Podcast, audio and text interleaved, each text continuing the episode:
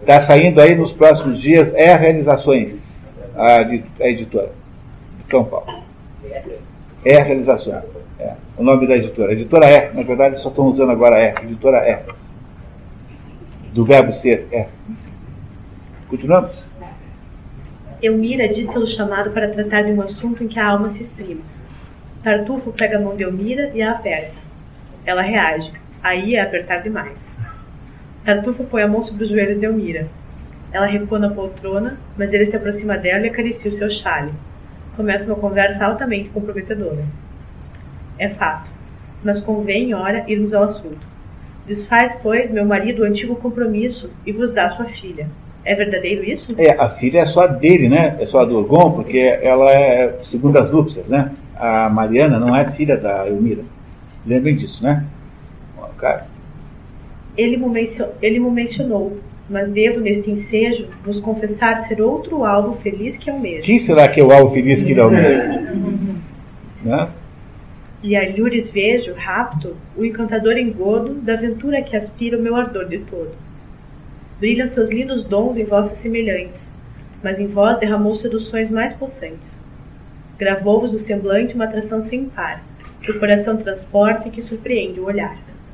E não vos pude ver, astro, anjo de beleza, sem admirar em vós o autor da natureza, e sem que de um fervente amor me ardesse o peito, vendo estampado em vós seu quadro mais perfeito. De início aprendi que o ardor de que era presa, do espírito do mal fosse um hábil surpresa, e até vos quis fugir meu pobre coração, vendo em vós um entrave à minha salvação. É, até tentou fugir, né? porque achou que era uma obra do diabo, era ser tão bonita quanto ela é. Mas compreendi, enfim, ó celeste beldade, não ter que ser rebelde ao fogo que me invade, que é fácil ajustá-lo à pureza e ao pudor, e assim me entrego inteiro e grato ao seu fervor. Sem dúvida, confesso, é audácia tremenda, ousarei vos fazer de meu voto a oferenda. Mas tudo espero em tal de vossa caridade, nada do esforço vão de minha enfermidade. Vejo em vós minha luz, meu bem, minha quietude, de vós flui meu, pensar, meu penar e minha beatitude. E, enfim, será conforme a vossa diretriz. Feliz se vos prover, se vos praz, infeliz. Veja que coisa, né? É, não é? Fez uma declaração de amor a Elmira Tartufo. Ele não era, não, ele não era mendigo, ele era um sujeito quebrado. Dizer, ele é um sujeito que tem, que tem cultura religiosa. Ele não é uma pessoa analfabeta e ignorante. Ele é apenas um pobretão, assim, alguém que não tem eira nem beira. É um sujeito meio quebrado, meio sem vida, vida, vida meio, não é, mas, assim, né? mas ele não é uma pessoa ignorante né, nesse sentido. Ele ameaça relatar, ela ameaça relatar aquela confissão ao marido, mas ele pede que ela trate com benignidade sua temeridade. Ah, por ser um devoto, ainda assim homem sou. E em quem tem de vos ver aventurosa sina, o coração se enleia e já não raciocina. Sei que tal fala em mim parece aberração, mas, senhora, eu não sou anjo na terra, não. Se me exprobais o ardor que já não se suprime... Se me acusais, né? Se me acusais do ardor deve ocupar em vós a sedução sublime. Assim que lhe avistei a graça que lhe emana, ficasse de meu fado única soberana. De vosso olhar formoso, o brilho airoso e suave da devoção, venceu-me na alma o ferro e trave. Tudo sobrepujou, preces, jejum e pranto, e me lançou inteiro aos pés de vosso encanto. Muito bem feito isso aqui, quer dizer, muito bem respondido, né? Pensando bem, né? O Tartufo aqui agora deu fez primeiro de Garrincha que ele dá, depois de várias de Cafuringa, a primeira Garrincha. Quer dizer, está dizendo, olha, a culpa é sua. Você é tão bonita que eu não pude resistir. Então, se alguma coisa aconteceu entre nós que foi inconveniente, você é culpada disso. Quem mandou você ser assim, bonita? Né? tá, tá, tá, tá bem argumentado. Elmira propõe nada a dizer se, em retribuição, Tartufo influenciar Orgon para consentir a união de Valéria e Mariana. Pronto, esse era o, esse era o plano da Dorina era criar a situação de sedução para o Tartufo. O Tartufo cairia nela, conforme a previsão de Dorina. Ficar, ela faria um escândalo, fazendo-se indignada, ameaçaria contar para o marido, e aí negociaria que eh, não contar para o marido se o Tartufo fosse lá e convencesse o Urgon a casar a Mariana com o Valério. Não é isso? tendo o plano funcionado ou não funcionado, não sabemos ainda, nós paramos um pouquinho para tomar um café e voltamos daqui a 15 minutos. Está gostando da história? Não é uma gracinha essa tradução? É uma tradução deliciosa. Estamos vendo então o Tartufo de é, Mulher.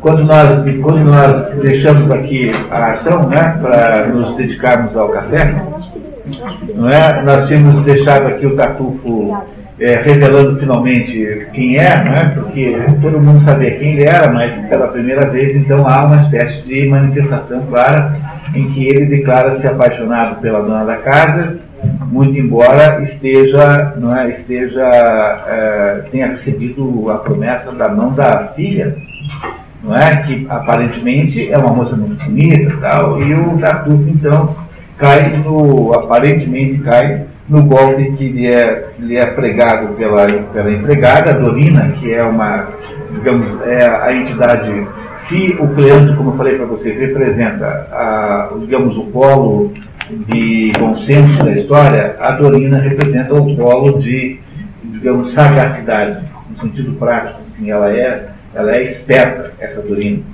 E essa Dorina, então, é que montou esse plano para obrigar o Tartufo a lutar pelo casamento do Valério com a Mariana é, para não ter que sofrer a denúncia é? que, que seria que, que a, a, a Ilmira faria contra ele não é por ser por ser por ser uh, por tê-la cantado né fundamentalmente é essa essa essa ideia todos então chegaram até aqui todos conseguem lembrar da história Amém?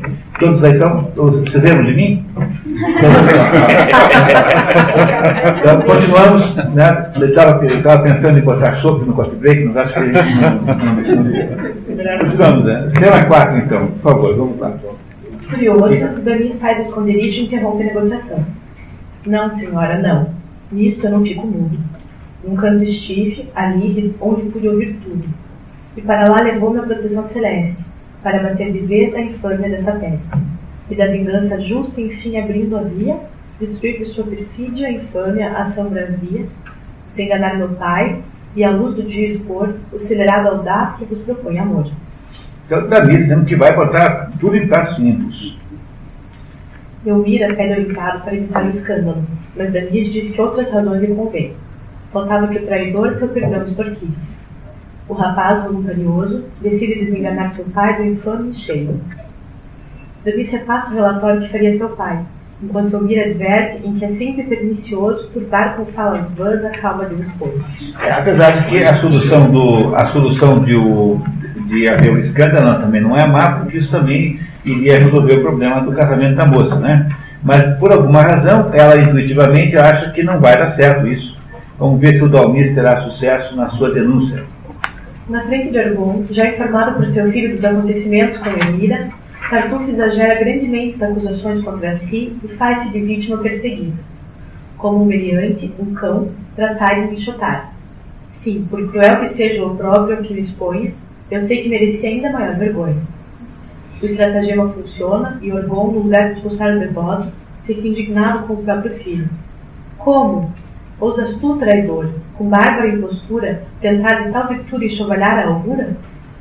Tartufo manipula Orgon, fingindo compaixão por Danice. É, não deu certo, porque aí o, o que, que faz o Tartufo? Ele fala assim, eu de fato eu sou um monstro, não sou só isso não, eu sou um monstro muito pior do que isso.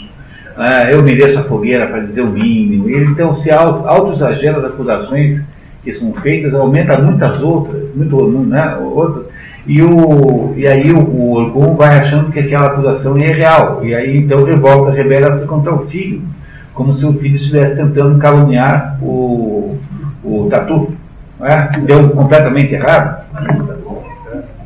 Mas é um burro de dar vontade, mas é burro de doer. Quer dizer, é um negócio assim é, é inacreditável. Quer dizer, é uma coisa, uma burrice é, desumana. É inacreditável uma coisa dessa. Tartufo encena uma afetadíssima cena de misericórdia para com Danis. Perdoai, ó Pai do céu, como eu estou perdoando. Continuando o teatro, Tartufo ameaça abandonar a casa se for para o bem da família. Ah, meu irmão, rompei debates tão cruéis. Vejo que trago aqui a discórdia e a desgraça, e sinto que é mistério abandonar a praça. Deixai que eu parta. Como fugitivo, atirares tão já de outro ataque motivo. Orgon, perturbado com a possibilidade da partida do devoto, decide doar todos os seus bens a Tartufo. Olha só, para imaginar uma coisa desse tamanho? Quer dizer, uma burrice desse tamanho não é possível. A gente diz assim, então, não, acho que eu vou embora, se para o bem do pai da família, eu vou embora. Não, não, peraí, eu vou doar tudo que eu tenho para você. Não, quero que ao nariz do mundo a frequenteis. De ódio ao meu prazer e convosco que insisto para seres a toda hora ao lado dela visto. Acho que nós pulamos um pedaço, minha filha, ou estou É. errado. É. Nós pulamos, na verdade, nós estávamos no início daquela citação, assim, ah, fale. Tá bom. Tá? Ah, fale, não deveis culpar esse infeliz. Seria um bem para vós dar descrença ao que diz. Secundário em tal transe um bem qualquer nos traz? Sabeis vós, afinal, do que eu seja capaz? Ah, meu irmão, fiai-vos na aparência, e credes que eu sou melhor, não só pelo que de mim vedes? Não, não, é o exterior que vos engana assim. Meu Deus, o que se pensa? Eu não sou, ai de mim. De homem honrado e bom, deu-me o mundo nomeado. Mas a verdade pura é que não vale nada. Tá vendo? Ele fica se acusando, né? E quanto mais ele se acusa, mais o Orgon acha que ele é santo. Né? Quer dizer, Ele aproveitou a acusação que fizeram contra ele e começou a se acusar de muitas outras coisas. Meu caro filho, sim, tratai-me de perdido, de biltre, de ladrão, facínora, bandido. Marcai-me de algo pior, de um nome mais que honesto. Tudo isso mereci e nada vos contesto. De joelhos sofro a infâmia e a punição devida a todo mal que fiz durante a minha vida. Orgon continua a enxovalhar Danis. Cala-te, infame, ingrato. Põe-se de joelhos e abraça Tartufo. Queixa-se de estar sendo vítima de uma conspiração para enxotar dali aquela santa alma e insiste em casar Mariana com Tartufo. Ameaça, logo mais naquela noite, dar a saber quem manda na casa. Como Danis não se rende, Orgon ameaça bater nele com um pedaço de pau e depois o expulsa e o deserta. Pronto, expulsou o filho, deserdou o filho, em favor desse tatu. Tartufo encena uma afetadíssima cena de misericórdia para com Danis. Perdoai, ó Pai do céu, como eu estou perdoando. Continuando o teatro, Tartufo ameaça abandonar a casa se for para o bem da família. Ah, meu irmão, contei debates tão cruéis. Vejo que trago aqui a discórdia e a desgraça, e sinto que eles querem abandonar a praça. Deixai que eu pare, e como um fugitivo, atirar-lhes tão já de outro ataque motivo.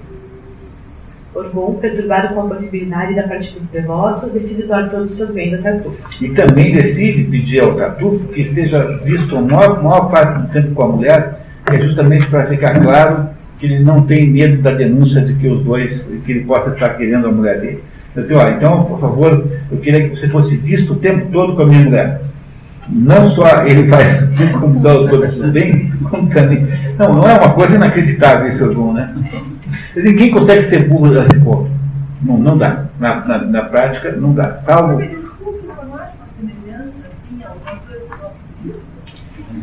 Os nossos políticos são muito mais espertos do que esse Orgon.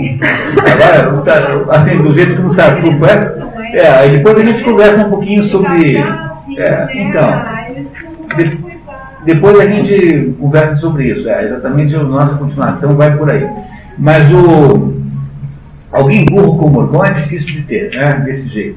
Então vocês veem que o, o ator, o ator, o autor satírico, ele irá sempre fazer uma caricatura das personagens, porque as caricaturas, as personagens reais nunca são assim tão simplificadas, né? Não são tão eh, simplificadamente burro como é esse Orgon. Né? Não é isso? Continuamos, vamos lá. Não, quero que ao nariz do mundo a frequenteis. A mulher dele, quero que ao nariz o mundo a frequenteis. Dar-lhe ódio é meu prazer, e convosco aqui insisto, para seres a toda hora ao lado dela visto. E não é tudo. Para enchê-los de furor, serei vós meu herdeiro e único sucessor. E nesse instante vou, da melhor forma e tal, fazer-vos de meus bens a doação integral. É um tão bem amigo, e genro brevemente, mais caro que mulher, filho e qualquer parente. Não hei de ver por vós minha proposta aceita? Do céu seja a vontade em tudo sempre feita. Coitado, vinde, apresso a escritura a respeito, e possa parecer a perecer a inveja do despeito. Né? Coitado, vai ficar com todos os bens. Muito bem. Cleanto con- conversa com Tartufo e pede-lhe que interceda junto a seu cunhado pelo deserdado Danis, mas Tartufo não cede. Quisera, o quanto a mim, ali, crede com fervor, e não lhe, não lhe conservei nem sombra de rancor. Não o acuso, e em perdoar nem tudo não vacilo. De fundo o coração é meu afã servi-lo. Mas do céu o interesse a tal não pode anuir, e se tomasse aqui, e se tornasse aqui, teria eu que sair. Após a ação sem par que vimos nesse dia, o comércio entre nós escândalo seria. Ou seja, não é mais possível ver o convívio dele com o Danis, né, por causa daquela situação daquele escândalo. Ele não vai, ele é, não quer interceder para que o pai chame o filho de volta. Sabe Deus como o mundo julgaria, e a crítica imputaria em tal mero ato de política. Diriam eu fingir por me sentir culposo, por quem me acusa, dó e zelo, caridoso, por mais que as leis, assim, da verdade infringisse, a fim de que destarte ao silêncio a infringisse. Quando o cliente o acusa de tolerar o posse de bens, os quais manda a equidade e o justo que não os quais. Equidade e o justo, o direito, né? Nesse sentido. Dizer, o Cartufo tem posse de bens, que é o patrimônio do Agon agora, né? Que diz tanto a justiça quanto o direito em si próprio, que ele não devia ter, né? Isso não é legítimo. Tartufo diz que sabem que ele é, e assim não haverá quem queira ver naquilo a ambição de uma alma interesseira. Cleanto insiste em chamá-la responsabilidade moral. Em muita sutileza o escrúpulo se enfecha, mas poderá causar de um justo herdeiro a queixa. Deixai, sem vos cansar com interferência vossa, que a seu perigo e risco oferir seus bens possa. Será melhor, por mais que desses bens abuse, que de estar a espoliá-lo, o mundo vos acuse. O que me admira mais é que, sem confusão, pudesse admitir vós tal proposição. A máxima onde está, o zelo verdadeiro, que autorize o esbulhar-se um legítimo herdeiro? Diz o, diz o né? Como é que você, sendo um devoto, como você é, um homem religioso, pode ter feito isso? E se em vossa alma o céu na conjuntura quis incluir tal repugnância a viver com Damis, não conviria então daqui vos retirades como um homem de bem, discreto e sem alardes? Sem deixar, numa ação que o jus e a praxe arrasa, que se enxote por vós quem, é o fi, quem o filho é da casa? É levar de mais longe o zelo, e é bom ouvinte, digo o senhor. Olha, é uma expressão que os advogados podem, podem a, a, aí assumir nas suas defesas. E, olha aqui, numa ação que o jus e a praxe arrasa. Ou seja, tanto o direito quanto os costumes estão contrários a essa ação. Não é? é isso? Diz o Cleante. O Cleante é sempre o, digamos, o oráculo do bom senso. É sempre o sujeito que está falando para ter juízo, que não é assim, vamos ter, é, vamos fazer certo, né? O Cleante é, digamos, o contraponto do Cartufo, sob o ponto de vista a Dorina, ela é parecida com o Cartufo porque ela também é, digamos, esperta. Só que a Dorina, obviamente, não é má, como é o Tartufo. Mas esse Cleonte faz justamente o contrário do Tartufo. Ele é o sujeito que não tem, que não joga, que não faz coisas, que não, que não, que não é, que não é esperto, que faz tudo pelo certo, que quer levar as coisas de uma maneira correta. Esse Cleonte. Tartufo desconversa. Elmira, Mariana, Cleante, Dorina esperam a chegada de Orgon para mais uma vez insistir junto ao chefe da família. Chega Orgon cortando um contrato de casamento entre Tartufo e Mariana lhe suplica só por um instante desistir dos direitos de, pais, de pai e a liberar daquele compromisso. A moça implora ao pai: O amor que lhe otorgais em nada há de afligir. Mostrai-o ao mundo, doai-lhe todo o vosso bem. E se isso não bastar, juntai-lhe o meu também. Tudo vos abandono, e como coisa tua. Mas, pelo amor de Deus, excluí minha pessoa. Num convento deixai que, sob austero véu, use a vida infeliz que me otorgou o céu dizendo, olha, por favor, eu dá tudo que eu tenho para ele, faça o que quiser, mas eu não quero casar com ele, então eu prefiro ir para um convento, diz a, diz a, a menina. Orgulho está irredutível. Quanto mais nojo esse meneu te traz, tanto mais ocasião de mérito terás. Olha que bacana essa, hein? Quer dizer, esse casamento com o Tatu passou a ser uma coisa maravilhosa, do do Orgão, porque como ela tem nojo do marido, conviver com o marido será uma espécie de, de purgação, de, de, de, de esforço é, cristão de, de melhoramento, né? É isso, né? Que coisa maravilhosa. Tá? Vamos lá. Criança, Elmira tentou intervir, mas Orgons rejeita. Elmira propõe ao marido testar Tartufo. E se a vosso olhar em cheio eu expusesse à luz? Meio a contragosto, Orgon aceita o desafio. Elmira pega a marido que fica debaixo da mesa e escuta a conversa que ela teria com Tartufo. É o que está naquele desenho lá na frente, ó. Se olharem novamente lá na primeira página, na segunda, né? Página 2. Está lá o Tartufo, a mulher, e está lá o Orgon embaixo da mesa. Todos repararam aí na, que essa cena que está aí é, representada nessa gravura? Ele concorda de má vontade. Confesso que é mostrar complacência em comum, mas devo ver como é que sairei da, da empresa, e se esconde. Chega Tartufo convocado por Elmira. Ela justifica seu santarrão, dizendo que não havia tido tempo de impedir a denúncia de Tanis e retorna, retoma a conversa entre os dois. Aquela conversa romântica que havia sido enterrada quando o Dalmis pulou de trás do. interrompeu, né? Dizendo que ia denunciar tudo ao pai. Há que, há que vos revelar segredos favoráveis. Mas, para calma mais, cerre-se a porta antes. E vinde após me ouvir assuntos importantes. Tartufo vai fechar a porta e volta. Escândalo do teor daquele que antes ouve, não nos convém, e não será o que se louve. Disfarcei da surpresa e choque a muito custo. Tamis me influiu por vós na hora um tremendo susto. E vistes a que ponto me esforcei, na mira de romper o intuito e declamar a ira tão perturbada vi-me, isso sim, com aquilo, que a ideia não me veio de em tempo desmenti-lo. Mas por tal é que deu mais certo ainda o ocorrido, e as coisas melhor ainda estão com o marido. A estima em que vos se for a tormento, e contra vós suspeita alguma já fomento. Por melhor desafiar a juízo discordante, nos quer ver ambos nós juntos a todo instante. E eis porque, sem temer do mundo adverso a vós, posso ver-me encerrada aqui convosco a sós, e vos abrir uma alma assim, de ponta a ponta, a acatar vosso ardor, talvez por demais pronta. Talvez por demais pronta.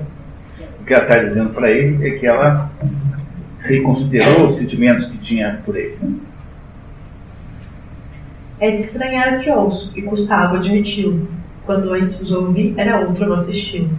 Não é? Quer dizer, ele está dizendo que ela mudou e está agora mais simpática com relação a ele. Elmira continua sua argumentação, atribuindo sua reação anterior à natureza feminina. Sempre o nosso pudor combate em tais momentos, o que já, não, o que já nos influi mais ternos sentimentos. Quer dizer, ela está dizendo o seguinte, que toda vez que eh, nós nos ficamos assim apaixonados, ficamos com pudor. Então aí eu, eu reagi por causa disso, por isso que eu tive aquela reação contrária. Por mais que impere o ardor que o coração nos doma, ao confessá-lo, em nós sempre algum peso assombra. Vergonha, né? Peso, vergonha. Resiste-se antes, mas pelo jeito se entende que se quer demonstrar que o coração se rende. Que a nossa honra que opõe a nossa boca escuda, e que recusas tais, enfim, prometem tudo. Desta admissão será livre o teor, não estou poupando em tal o meu pudor. Mas já que a voz expôs tudo que agora ouvis, esforçar-me-ia tanto em silenciar Danis, Teria eu tanto tempo e com tanta doçura de vosso coração escutado a abertura? E a oferta encararia então sobre essa face, se a voz já da virtude em mim não face? Ou seja, já, a voz da virtude nela já está se abafando, ela já não está tão certa de poder conter né, o, a sua, a sua, seu, deixar, o seu, está tentando deixar os sentimentos que ela tem é, se manifestarem. E quando, e quando lá empenhei tão grande esforço meu para vos dissuadir daquele outro Emeneu, que vos podia dar tal instância a entender, a não ser que algum preito estão a vos render, e o temor que talvez a projetada boda cindisse uma afeição que a gente almeja toda? Pronto, está aqui sugerindo que ela está interessada nele. Espertamente, Tartufo existe uma demonstração real daquela afeição. Ele não quer mais agora apenas parole, parole, parole. Como dizia, como dizia a, o ditador né. E agora ela quer, quer agora uma demonstração real daquela afeição. Isso não é uma conversa mulher isso? Isso aqui é uma conversa bem erótica para a época que foi feita, né? Veja, isso aqui, essa, essa peça aqui era encerrada lá no, no gabinete do rei. Era uma, uma coisa assim, digamos, Uh, que não era. O, os outros dois são incapazes de escrever um texto desse, Cassim e Corneille não fariam uma coisa dessa nunca. Fariam coisas muito mais sutis, né? Aqui há sempre uma, um certo deboche, assim, sempre há uma certa, digamos, uh, explicitude das coisas, que não há em nenhum dos outros dois ditos clássicos franceses. Né? Por isso que mulher é muito diferente. Bom, agora veja só o que o Carol vai dizer para ela. Tá do sul extremo em nós, Senhora, se derrama a ouvirmos ditos tais de uma boca que se ama. Em meus sentidos põe seu mel, em sorvo fundo, a fluir suavidade inédita no mundo. De meu supremo afãs, eu sei o que vos praze. E, e beatitude infinda esse auspício me traz. Meu coração, porém, vos roga a liberdade de algo ainda duvidar de sua felicidade. É, então eu ainda duvido um pouquinho, né? Poderá aí pensar que um ardil me confronta, que me leve a romper o pneu que se apronta. Para falar franco, esse meu coração não poderá se fiar em tão suave oração, se algo dessa bondade a que meu ser aspira, do que me expõe, penhor cabal não me confira. Penhor cabal não me confira. Ou seja, ela está pedindo, tá pedindo que ela me ofereça um penhor cabal. E não me implante. É o quê? Penhor cabal significa uma, um compromisso e sem nenhuma dúvida, quer dizer, uma demonstração indubitável de que ela está de fato interessada nele não é? Uma garantia, uma garantia real, como se diz em linguagem de banco, né? Garantia real. E a gente pode imaginar o que seja. Né? Acho que todo mundo consegue imaginar mais ou menos o que está querendo que ela dê para ele, para que ele possa acreditar na conversa que ela está tendo com ele. E não me implante na alma fé constante assim, do encantador favor que demonstrar por mim. Céus, com tal rapidez que ele. É importante dizer que ela está tossindo. Depois de tossir para advertir seu marido. Céus, com tal rapidez quereis abrir caminho e de um peito esgotar de vez todo o carinho? Uma resposta feminina extraordinária, né? muito bem feita. Só a custo é que se faz uma admissão tão doce, mas como se bastante se a admissão não fosse, por mais que se disser, não vos satisfaremos se o ardor não for levado aos favores extremos? muito discreta, né? uma argumentação ótima. Né? Esse mulher é um grande escritor, eu preciso sempre lembrar disso. Né? Tartufo insiste em que nada de dar crença, encantadora dama, sem que uma prova real persuada sua flama. Ela reage: Céus, esse vosso amor, Senhor, como é tirânico e completo. Mas como consentir aquilo que almejais, sem ofender o céu do qual sempre falais? Arthur dá então uma aula de cinismo. Ou seja, o último recurso que ela tem é assim, mas como é que eu posso dar essa prova sem ofender o céu? Afinal, o senhor fala do céu o tempo todo. Então, como é possível nós fazermos isso que senhor está me propondo, esse temor cabal, se você o tempo todo está falando de céu, como é que faz para não ofender o céu? E agora aqui o Tartufo, numa genial passagem literária, ele diz de fato quem ele é. Preparem que interessante. Se a tal se opõe tão só da ofensa ao céu o susto, garanto-vos livrar do obstáculo sem custo. Cedei ao gozo, sem, sem que o temor vos moleste. Mas põe-nos medo tal da punição celeste. Senhora, esse receio absurdo se descarte, de vos livrar de vãos escrúpulos tem-se a arte. Veda de fato o céu certos, veda de fato o céu certos contentamentos, mas com ele haverá sempre acomodamentos. Com o céu sempre haverá acomodamentos? Ele veda alguns contentamentos, mas sempre haverá acomodamentos. Conforme for preciso, existe uma ciência que espicha sem embargo os laços da consciência e retifica o mal que haja na alguma, na alguma ação, julgando-lhe a pureza apenas da intenção. Pronto, então como é que faz? É apenas, preciso apenas lembrar da intenção. Tá? O ato em si não precisa. Então, se for uma intenção, digamos, amorosa, verdadeira, então não tem problema. São segredos que na alma eu vos farei luzir. Basta que vos deixei, Senhora, conduzir. Meus votos contentais. Vossa alma em nada espondo. Tomo mal sobre mim e por tudo respondo. Eu miro a tosse com mais força. Tossis muito. Continua a destilar hipocrisias. Não custa, enfim, destruir-se essa inquietação vossa. De um segredo integral comigo está segura. Só no rumo da coisa o mal se configura. O escândalo do mundo é o que a ofensa produz. O pecado não é o que não vem à luz. Pronto, que tal essa? eu não conto para ninguém, eu ficar só entre nós dois. E aquilo que não vem à luz não é pecado. Portanto, a senhora não se preocupe com isso, porque esse problema do céu aí está muito bem resolvido. Nós não, não, teremos, não será isso que impedirá a sua demonstração cabal de afeição por mim. É de uma belíssima. É, ele, ele acabou de arrumar uma razão, né, uma argumentação, obviamente falaciosa, para que ela não tivesse mais o argumento de dizer que a tal da prova cabal não era possível, porque ela ofenderia o céu. É isso que ele não queria, que ela não queria fazer. Não é isso? Quando a Mira concorda aparentemente, Tartufo, confiante, expressa sua opinião sobre Orgon. Ter novamente tossido e batido sobre a mesa. Bem, forçoso é ceder, vejo, ainda que eu ressinta. É submeter-me a tudo a mistério que eu consinto. Pronto, ela concordou com a, com a prova cabal. Por menos, já se vê, não devo eu pretender que haja quem se contente e queira se render. Sem dúvida, o chegar-se a esse ponto é enfadonho, e a contragosto a tal o assentimento apoia. Mas já que reduzir-me a isso, a quem me acosse, teimando, teimando em nada crer do que, dizer, do que dizer se possa, se estão a me exigir que eu vá pela tangente, forçoso resolver-me e contentar a gente.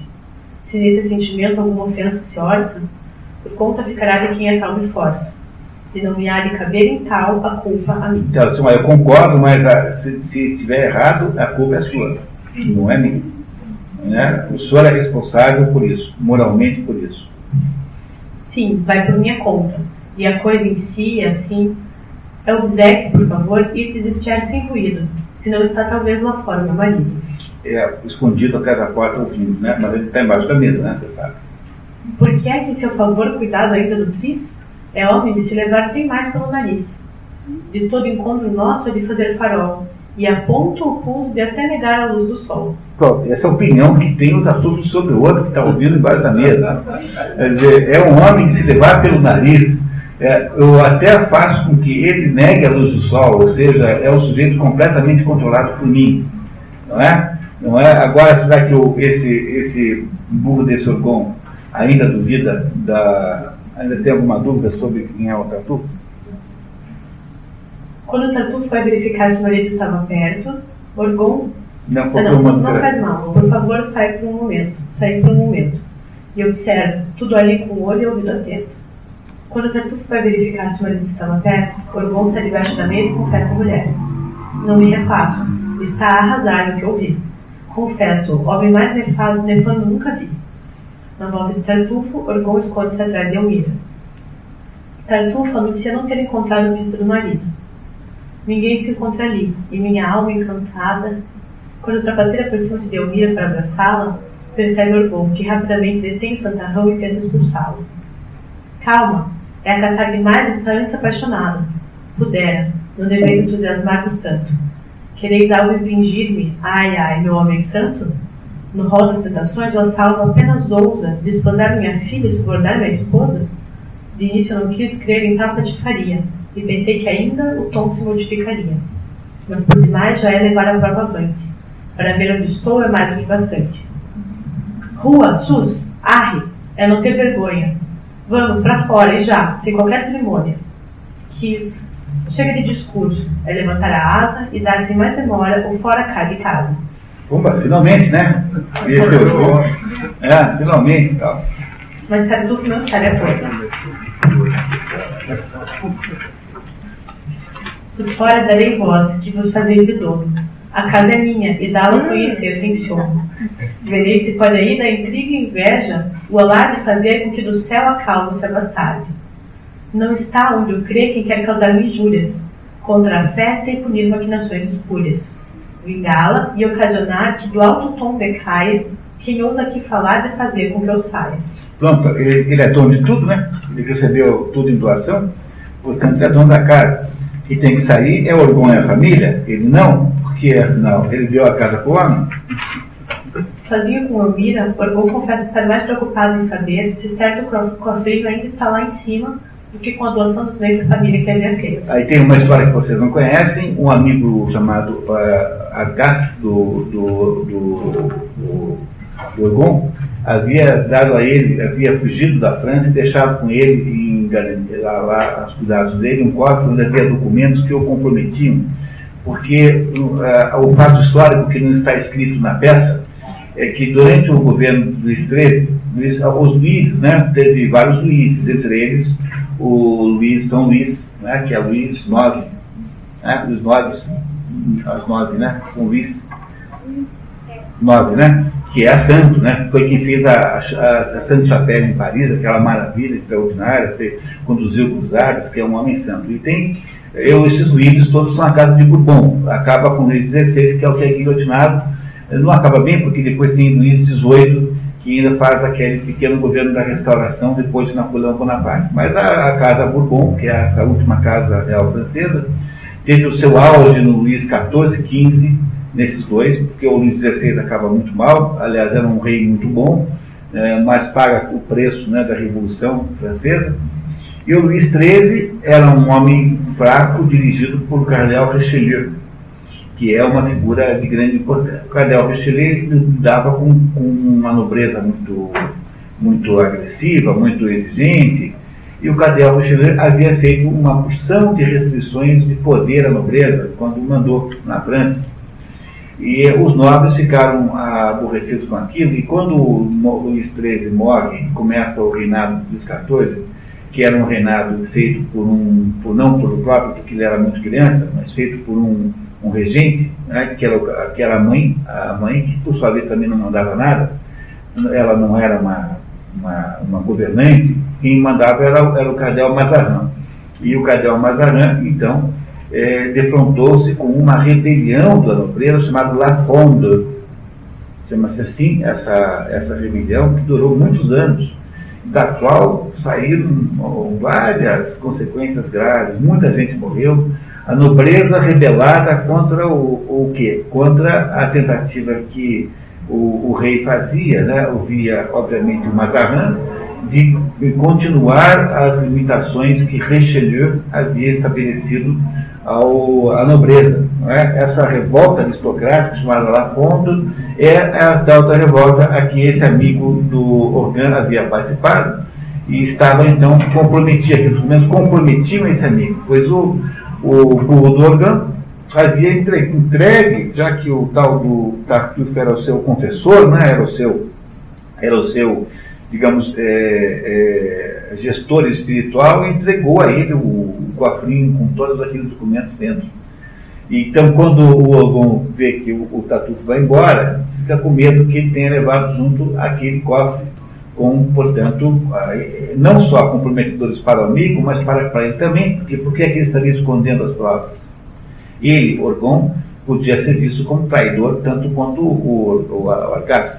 É esse o tal do cofrinho que o Orgon ah, teme que tenha ia ser levado embora pelo, pelo. É óbvio que foi levado embora pelo Tartufo. Né? Muito bem. Continuando. Orgon lamenta-se com seu cunhado de ter entregue a Tartufo o cofre onde haveria documento secreto de seu amigo Argas. E aquilo são papéis, ao que pôde dizer-lhe, que além dos bens também envolvem sua vida. Os documentos incriminariam Argas numa conspiração contra o rei e poderiam mandá-lo para o cadafalso. É, essa conspiração é La Fonde, né? não está escrito aí, mas vocês sabem que é La Fonde. De fato existiu.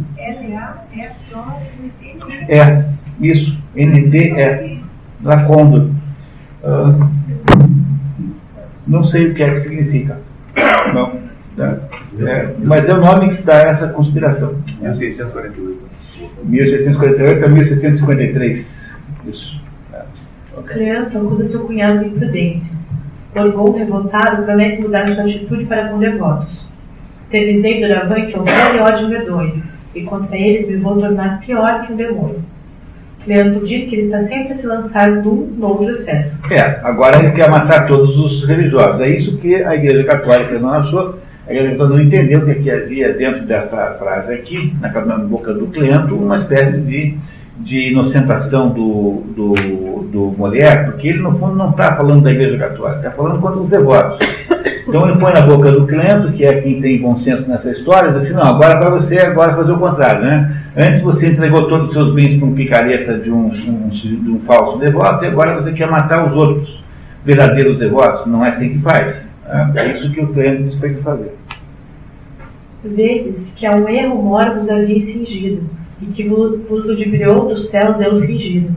Mas onde anda a razão para estar vosso emperro, afundar doravante ainda em maior erro, e por vos ludibriar um mísero velhaco, com gente boa e honesta, e visitar o cavaco?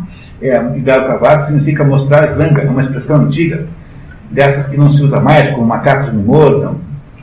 É? Porque essa tradução é de 68, se não me engano, vimos aqui no livro. Em 68 já ninguém falava macacos me mordam.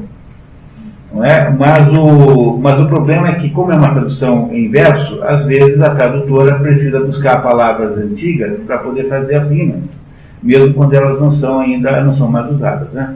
Então, dar, dar, ir né, e, e, dar o cavaco é alguma coisa que ninguém mais. Ninguém fala assim, hoje eu vou lá para o meu chefe e vou, e vou dar-lhe o cavaco. Alguém fala assim? Não. Então, não, ninguém mais sabe o que significa isso. Que é mostrar que está bravo. Né? É manifestar a zanga. Danis, sabendo da ameaça que pesa sobre seu pai, quer agredir Tartufo. Deixai-me, vou cortar-lhe orelhas e nariz a punir a insolência, enfim, não mais refúgio. Devo libertar daquela cara suja. E faz-se jus que a tal o embusteira mamote. Cleanto diz que ele fala como mero rapazote, que aquele mal pela violência não se vê. É, é outro exacerbado que também o cliente tenta botar a cabeça no lugar, né? A senhora Pernelli, mãe de Orgon, chega e pede explicações, pois ouvira dizer que ali havia acontecido atrapalhada tremenda. Seu filho explica. Sim, novidades há de que fui testemunha de benefícios meus, veio pago a cunha. Então, ser pago a cunha significa ser pago com abundância. Né? Eu, fui, eu recebi pagamento farto, das minhas generosidades, recebi pagamento farto. Ironicamente, ele está falando, né? Ninguém mais fala assim. Em 67, eu também ninguém falava, fui pago a cunha. Já era uma expressão antiga. No entanto, a tradutora ficou sem sinônimo aqui, então teve que usar essa expressão. Por isso é que soa um pouquinho velho, né? A tradução, embora não seja tão assim, é uma tradução da década de 60, não é tão velha assim. Em sua pior miséria, homem carregou-lhe, como meu próprio irmão Alógio, e por ele olho. De favores e dons cumulo diariamente. Dou-lhe a filha e o total de meus bens presente. E o salafrário aí, sem hesitar sequer, tem a desfaçatez de a mulher, e para mais suprir seus cínicos ofícios, em sua ameaça inclui meus próprios benefícios.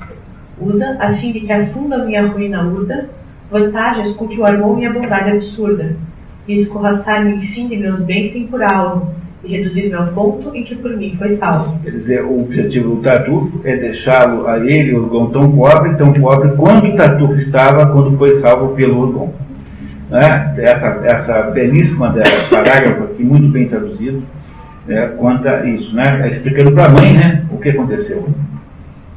A senhora Bernelli não acredita e insiste que sempre o povo inveja o que devoto, os que devotos são. A matriarca faz defesa de Tartufo, apesar de seu filho afirmar.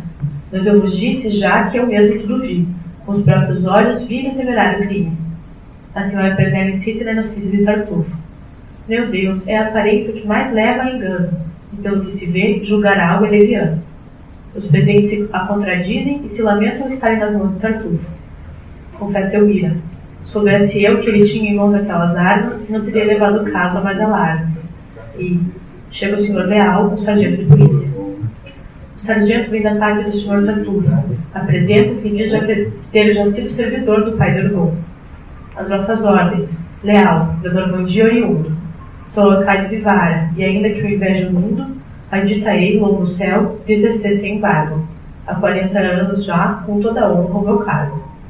E trago aqui, senhor, a orar que não discorde, a citação legal decorrente de uma ordem. Como, vindes, Senhor, sem barulho e paixão, está a se tratar de mera intimação. A ordem de todo mundo aqui é evacuar a casa, e dos móveis e o mais deixá-la livre e rasa, cedendo a outro lugar sem demora ou fragor. Pronto, que tal? Aí chega o Estado de Justiça com uma informação, uma, uma ordem de despejo, para sair, tirar tudo da casa, os móveis incluídos, para que o Tartufo vá morar lá, na casa do Orgon. Não é? Muito bem. O senhor Leal confirma que a casa agora pertence a Tartufo. Danis reage agressivamente e o sargento ameaça com um processo verbal. Dorina, à parte, comenta que aquele senhor leal tem carranca bem desleal. Leal, com hipocrisia, diz que havia trazido para si o caso para evitar outro oficial, cujo proceder talvez os agravasse. E para demonstrar tal consideração, dá à família um dia de prazo para desocupar a casa.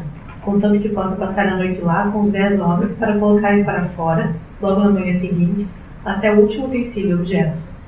Os moradores reagem com insultos, mas Cleanto intervém. Ponha-se a isto fim, já basta. Dai-me aí o vosso papelucho e, por favor, saí. A coisa ficou boa para a família do Orgon? Que tal essa? Tem 24 horas para ir embora da casa. Para o Artufo, Artufo assumir a casa, que afinal de contas agora é dele, né? Foi doada a ele. É generoso, deixou levar os móveis. Deixou levar os móveis, tá certo. A senhora, senhora Pernelli está estupefata com a cena e despenca das nuvens. Pronto, essa também agora convenceu-se que o Tartufo não era o que ela achava que era. Começa o conselho de família. Valéria pede desculpas por trazer mais más notícias. Senhor, ter que afligir-nos ainda mais, eu sinto. Mas o perigo impõe do modo mais distinto. Amigo meu, ao qual me prendem velhos nós. É, tem vírgula aí, viu, pessoal? E tem um errinho aí. Depois desse nós aí, é vírgula. Amigo meu, ao me prendem velhos nós, e que inteirado estado que me liga a vós, infligiu para mim, por um passo arriscado, o segredo devido aos negócios do Estado. E o aviso que me vela, que me veio por seu cuidado à luz, a uma fuga imediata os passos os reduz. Quer dizer, um amigo dele, ligado ao governo, disse a ele que o, o, o Gon vai ser preso a qualquer momento, porque o Tartufo levou lá aquela caixinha lá para o rei, e o rei então mandou prendê-lo como cúmplice de conspiração. E que ele, Orgon, devia se mandar ao máximo que pudesse para não ser preso, para piorar muitas coisas. O cínico impostor que a febre ludibriava fez a uma hora ao monarca uma acusação brava. Ele entregou a armar ainda essa infâmia nova, um cofre de papéis e um réu de Estado à prova. Do qual disse: O dever do súdito ignorando, quisesses ocultar o segredo da infâmia. Ignoro por menor do que ele vos imputa, mas sei que de um mandato a ordem já se executa. E para levá-lo, ainda é ele quem se atreve a acompanhar quem vem por vós prender em breve. Valério prepara o para fugir. Golpe tão fulminante só se apara a fugir sem perda de um instante. Orgon dirige-se apressadamente para a saída. Na saída, Orgon é interceptado por Tartufo, que chega acompanhado de um oficial de justiça. Detendo Orgon. É nada aqui, senhor, de escapatória ousada. Longe não tem que ir para encontrar pousada, pois da parte do rei vos faz prisioneiro. Quando lhe pedem que mostre gratidão à ajuda da senhora Vermelho, Tartufo devolve. Sei que socorros dela pude receber, mas só do príncipe hoje ainda zelo o dever. É, o príncipe é o rei, né? O rei. Não temo em tal dever sagrado a pior estafa. A gratidão e o mais o coração me abafa. Pois sacrificaria laços tão potentes, comigo próprio, esposa, amigos e parentes. Que impostor! Tartufo, indiferente às súplicas de todos, manda o oficial de justiça cumprir sua missão. E aí, então, nesse momento, o clímax da peça, em que o oficial de justiça finalmente vai perder o Orgon. Então, tudo deu errado, né? É preso como traidor, possivelmente cumprindo, sendo condenado à morte, não é? Uh, tem a sua casa tirada, a família toda está na rua, e toda o, a vida da família do Orgon desaparece aí nesse momento da história. Esse é o momento, então, em que a plateia toda né, fica sem fôlego, fica com o coração na mão, imaginando, então, essa desgraça que transformaria a história numa tragédia, né, se fosse o caso. No entanto, a história não é uma tragédia e não acontecerá bem assim, e o que acontece é o que será lido em seguida pela Clarinha. Livrai-me, por favor, da gritaria aqui, e sem tardar sinais posso dever cumprir. Sim, de fato demais já demorei naquilo, e a propósito estáis me incitando a cumprir. Segui-me, pois, por tal, a luz ainda do dia. A prisão que há de ser a vossa moradia. Quem, senhor? Eu? Sim, vós. Mas eu? Como? A prisão? Contas não vos darei a voz da decisão. Pronto, aqui nesse momento, o oficial de justiça, em vez de prender Orgon, acabou de prender o Tartufo. Remetendo, Senhor, daquele alerta e susto. Viveu-se. É aqui, desculpe, filha, aqui é o seguinte, aqui, esse pedaço que vocês vão ler agora, é, foi posto aí pela mulher para conseguir que eles liberassem a peça. Senão o rei não ia liberar. Então, o que, que vai ter agora? A mulher agora fará o puxa-saco, puxará o saco do rei. Então, esse, vivemos sob um rei honesto e justo, é o Luís XIV. Que, tem que ser elogiado na peça para que o rei diga assim, libera aí o tartufo do mulher, porque já havia sido proibido duas vezes, vocês lembram, né? né? Então, os próximos dez versos são apenas uma demonstração de apreço pelo rei, com o qual o Molière garante a aprovação da peça. Não é? Tem, portanto, essa, esse objetivo escondido. É o oficial de justiça discursando no, sobre o que, aconteceu, né? falando bem do rei. Então, remetei-vos, senhor. Remetei-vos, senhor, daquele alerta e susto. Quer dizer, é, descanse, calma, não, há mais, não se assuste mais, refaçam-se do susto que você tiver. Vivemos sob a lei do príncipe mais justo. Luís XIV. A fraude adverso lê nas almas. Não me ilude toda a arte da impostura e da falsa virtude. No critério sem par que sua alma registra, sobre os objetos lance em linha reta vista. Nenhuma hipocrisia encontra nele acesso, e a luz de sua razão jamais permite o excesso. E dá a gente devoto uma glória imortal, mas sem cegueira faz refugir zelo tal. E o amor ao que é, e o amor ao que é genuíno, a visão não lhe cerra, a todo o horror que o gato espúrio em si encerra. Nem vingariam desse as tramas atiladas, para se subtrair as mais sutis ciladas. De início penetrou com viva claridade, de coração tão negro grau de iniquidade. Da própria infâmia, aliás, traiu o homem o esquema, e por lance feliz da equidade suprema, soube-se ser falsário e notório custeiro, já procurado sob o nome verdadeiro, e é um longo pormenor de torpezas e escórias, que volumes até encheriam de histórias. Então veja, o, rei, esperto como é, de acordo com a descrição aqui do oficial de justiça, desconfiou que aquele homem era um, de delinquente e já o conhecia de outras circunstâncias, não é? E foi investigar a situação, não é? É isso. Então está aqui o mulher falando bem, dizendo que o rei é um gênio, né? Porque o rei desconfiou do tal do embusteiro. Aí, tendo descoberto então que o Tartufo usava um nome falso, que não era Tartufo o nome dele, era outro nome qualquer, que nós não sabemos qual é, e que ele já tinha dado outros golpes, então ele está prendendo o Tartufo no lugar do Odon. E o Odon será perdoado como, pelo, pelo fato de ter retido a tal da caixinha lá. Não é isso? É a própria. Mas 100%. Mas, mas, o- mas o que o, o, o mulher quer é que liberem a peça. Porque ele- é, o que ele queria só era chutar a canela dos devotos, que são os tartufos. Ele precisava continuar fazendo isso, e fez até 1970 2.500 vezes isso. Eu- ele só estava interessado que liberasse a peça. Então ele faz esse final aqui, que é um final absolutamente é, é, de estratégico para que o rei libere a peça. Né? Luís XIV libera a peça. De início detestar aquele grão monarca. Nele da ingratidão e deslealdade a marca. Seu novo crime a iniciativa acrescentou. É a conduzi-lo aqui, tão só, tão só me carregou, para ver se a impudência até o fim levaria, e para expor aqui toda a patifaria. Sim, de vossos papéis, e que ele sentiu dono, quer que entre as vossas mãos, quer, quer que entre as vossas mãos faça subir o teu abandono. Rompe todos os nós com soberano tom, da escrita que lhe faz de vossos bens o dom e sobre a oculta ofensa, enfim, a esponja passa, em que, em que vos fez tombar um amigo a desgraça. Faça a esponja na- no que fez tombar a milha desgraça. O, Luís vai, o rei vai des- desconsiderou o fato de que o Orgão andou guardando lá os documentos daquela conspiração. Né? E o papel que, em que o Cartufo havia recebido a doação também foi destruído, quer dizer, tudo voltou a estaca zero. O Orgão está livre e continua de posse da sua, do seu patrimônio. Tal prêmio a devoção de outrora outorga, quando dela desce penhor seu direito apoiando. Sabe assim sua fé, quando em tal nem se pensa. Conferir a lealdade ajuda a recompensa. E sem que a punição do malfeitor se esquive, o bem, mais do que o mal, em sua memória vive. Louvado seja o céu. Ah, respira, animal. Que favorável filho. Quem pensaria tal? Pois sim, traidor. Parai, ah, meu irmão. Não se há de vossa ira rebaixar alguma iniquidade. A seu fado infeliz deixai-o miserável, e ao remorso e amargor que agora está prostrando. Sim, votos formulai nesta hora, porque o ajude o espírito a que torne o seio da, a que o seio da virtude. A que, criando ódio ao vício, a sua vida corrija, e impede ao grande rei justiça menos rija.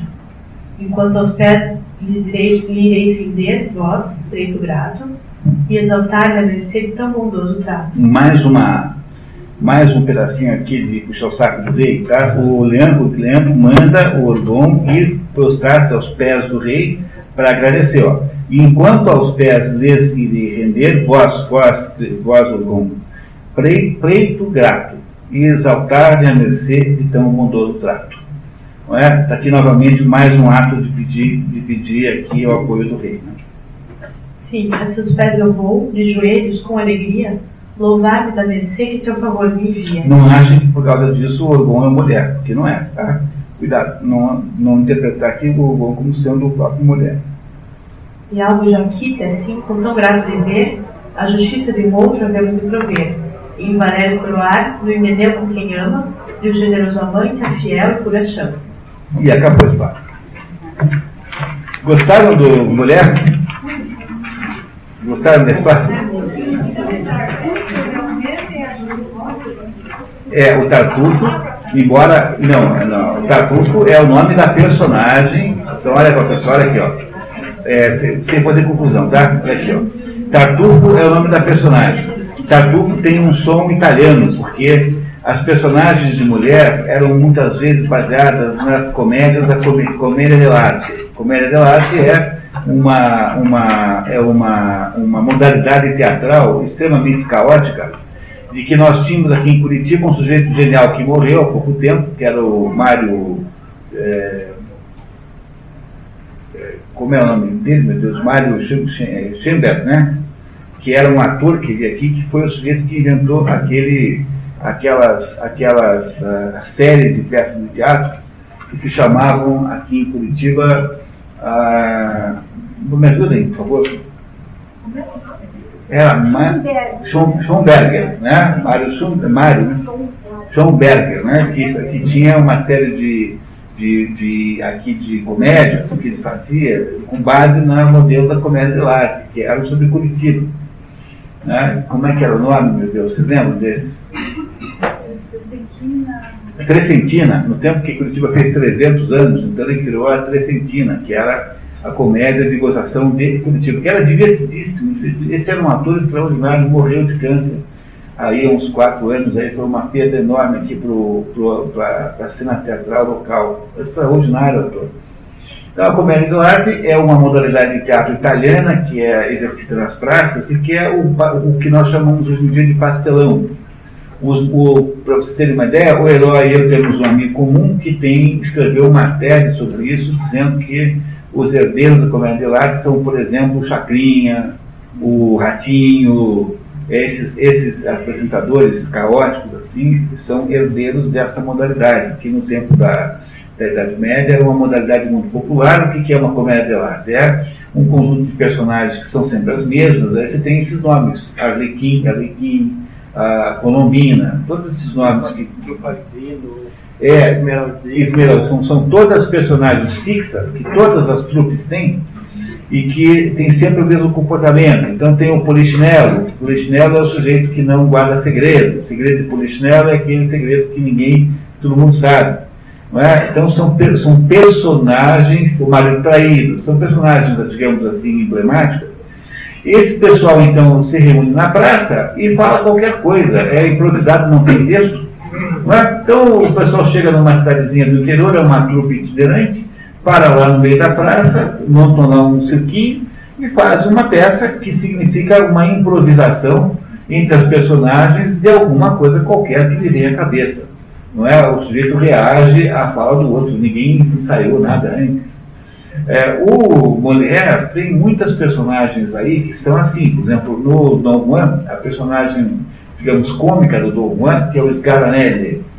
Né? O Scaranelli é o, a personagem, é uma personagem de comédia de arte. Então esse Tartufo também é uma personagem que lembra comédia de arte, o nome é italiano de origem. E ele era apenas uma, uma personagem, mas passou a ser para o, digamos assim, né? passou a ser para o, para o, o mundo, é, digamos, da cultura como sendo o sinônimo do hipócrita do santarrão. O que é um santarrão? É alguém que tem um comportamento é, diferente, tem, prega o contrário que faz, tem um comportamento contraditório com a sua vida. E é por isso que todas as línguas, o português também, se você olhar no dicionário está lá de tartufo, e com letra minúscula, quer dizer, é um substantivo comum, está lá escrito que o tartufo é isso, ele é um sujeito de má, má, mau caráter, assim. E isso é resultante da peça do Mulher. Então, Mulher criou vários personagens assim, que são personagens típicas, como o hipocondríaco, que é o argan, que é o doente imaginário, por exemplo, como o avarento, que é o avarento por excelência, e assim por diante. Tá? O misantropo, que é o sujeito que é, digamos assim, uh, tem uma dificuldade de lidar com o mundo. Né? O misantropo é aquele sujeito inadequado, é, completamente não, a, não, não afeito às, digamos, às circunstâncias é, menos sinceras do mundo. E assim por diante. Todas as personagens de mulher são assim. Ele é um criador dessas personagens, como ele exagera nas tintas, como ele faz personagens caricatas, então ele transforma as suas próprias personagens nos modelos da literatura. Você, quando pensa num avarento, pensa no avarento de mulher. Embora tenha lá um avarento lá no, no, no Dickens, famosíssimo, como é que se chama? O Scrooge, né? Scrooge né? Old Scrooge, que é um avarento lá no Dickens, que é um sujeito horroroso. Mas quando você pensa em avarento, quase sempre o mulher aparece à mente mais rápido porque o mulher fez daquele sujeito a peça central, né, o indivíduo central da história. E, não é, e assim por diante, né? Assim por diante. É? Do mesmo modo que Shakespeare faz isso também, que quando alguém pensa num judeu é, literário, pensa no Shylock, que é o judeu literário, digamos, mais típico de toda a literatura. Né? Nenhum judeu literário é mais forte do que esse. Mas, enfim, é, o que, o que é, é, Molière faz, portanto, é nos ensinar a entender esses tipos. Comparado com Shakespeare, Molière está na epiderme da história, porque não é possível interpretar uma peça de Molière com a profundidade com que é possível interpretar uma peça de Shakespeare.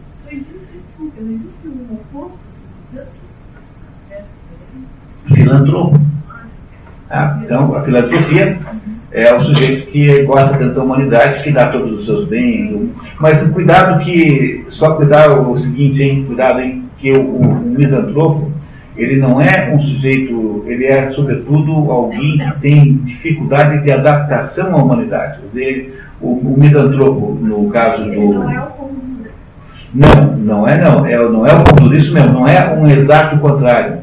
Porque, na verdade, o contrário do misantropo, no sentido do celeste, o nome do misantropo do, do é celeste. O que, é o celeste? É um sujeito que acha inadmissível falar qualquer coisa que ele não sinta de verdade, que não seja verdade. Então, chega lá um poeta lá com um soneto para ele ler. Então ele lê aquele negócio, vai falar, ah, isso aqui é uma rematíssima porcaria. Você devia fazer qualquer coisa ao menos escrever poesia. Isso aqui é um lixo total, uma porcaria. Né? E ele ofende lá o outro fulano que estava esperando uma palavra de apoio, assim, ah. Então ele é, é o, o, misantropo do mulher, é aquele sujeito incapaz de pegar uma mentira social. Porque há vários tipos de mentira, né? né? Há um primeiro tipo de mentira, que é a mentira, digamos assim, aceitável, que é a mentira social, que é aquela que você dá para o operador de telemarketing para ele parar de te amolar. Entendeu? Não, eu já comprei um canguru essa semana, não quero comprar um canguru. no... Então, essa mentira é uma mentira que permite que a vida continue. Ah, não há nada de errado nessa mentira social, é uma mentira, digamos, é, completamente branca. Agora, há pessoas que são incapazes de aceitar isso, e são pessoas que transformam suas vidas num desejo inferno, porque o sujeito, nessa, nessa ênfase de ser sincero completamente, torna-se uma pessoa insuportável. É? Há um certo grau de mentira social que é aceitável e não é patológico. Um segundo tipo de mentira é a mentira com objetivo concreto. Essa já é perigosa, porque ela pode ser ilegítima, pode ser pré, mas ela também pode ser legítima. Por exemplo, quando você mente porque você tem como objetivo com essa mentira, eh, não apenas se livrar de um chato, mas você deseja um resultado concreto. Por exemplo, eh, você mente para enganar alguém. Bom, às vezes essa mentira pode ser moralmente aceitável. Quando você, por exemplo, conta para o bandido o lugar errado onde você escolheu o dinheiro.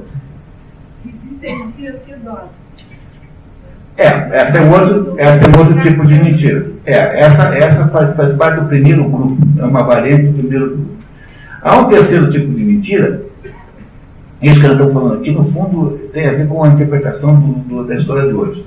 Há um terceiro tipo de mentira, que é a mentira, digamos, a, mentira patológica, que se chama uh, de mitomania. Não é? é o sujeito que mente sistematicamente porque é incapaz de não mentir. Por exemplo, ele foi assistir Ben-Hur e disse para você que foi assistir os Dez Mandamentos. Ele não tem nenhum ganho em mentir desse jeito. Entendeu? Ele não ganha nada com isso. Mas ele, ele não consegue dizer uma coisa, verdade nenhuma. Ele acha que tem que mentir sempre. É, uma, é um sujeito doente que mente sistematicamente em tudo que fala. O, a parte boa desse tipo de mentira é que essas pessoas são tão folclóricas que elas não são acreditadas, né? Então elas rapidamente são percebidas pelos outros como sendo doentes e transformam-se em pessoas engraçadas, não é? E quase todas elas são adeptas da, do, do, do, do, esporte da pescaria. Tem esse, esse defeito, esse problema psicológico, faz parte da síndrome, da síndrome, né? não é isso? Tá?